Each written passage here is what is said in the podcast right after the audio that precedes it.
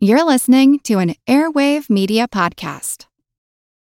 When you need mealtime inspiration, it's worth shopping Kroger, where you'll find over 30,000 mouthwatering choices that excite your inner foodie. And no matter what tasty choice you make, you'll enjoy our everyday low prices, plus extra ways to save, like digital coupons worth over $600 each week. You can also save up to $1 off per gallon at the pump with fuel points. More savings and more inspiring flavors make shopping Kroger worth it every time. Kroger, fresh for everyone. Fuel restrictions apply.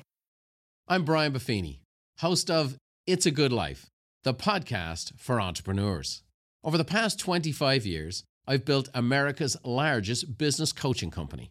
My podcast takes everything I've learned along the way, some great guests I've met over the years, and gives you the tools to grow your business and yourself. Entrepreneurship isn't always an easy life, but with the right guidance, it can be a good one.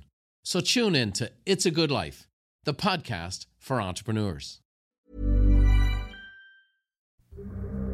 Just because water isn't drinkable doesn't mean it's not usable.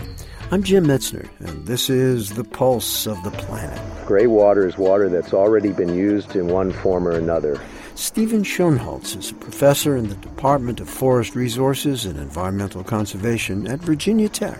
So, gray water would be that water used that you shower with, water that's gone through your sink or you washed your dishes with, any water that's gone through some use that no longer makes it drinkable or potable.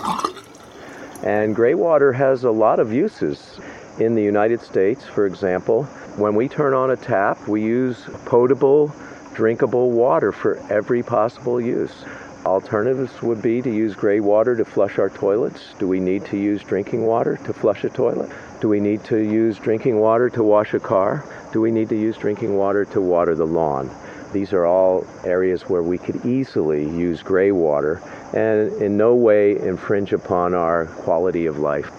Tax credits for gray water systems would be a wonderful market incentive for homeowners and industries to utilize gray water. And there are motives financially for industries to reuse water and be efficient. Gray water is not widely used in agriculture. They generally are using groundwater, which is not gray water, and they're using surface waters pumping out of rivers and streams, which is also not gray water. There are aspects of agriculture where they do reuse water, recycle water that's gone through sewage systems, that's high in nutrients, that can be a benefit to agriculture. Those are opportunities that I think are relatively available in the spectrum of solutions. We'll hear more about water in future programs. I'm Jim Metzner, and this is The Pulse of the Planet.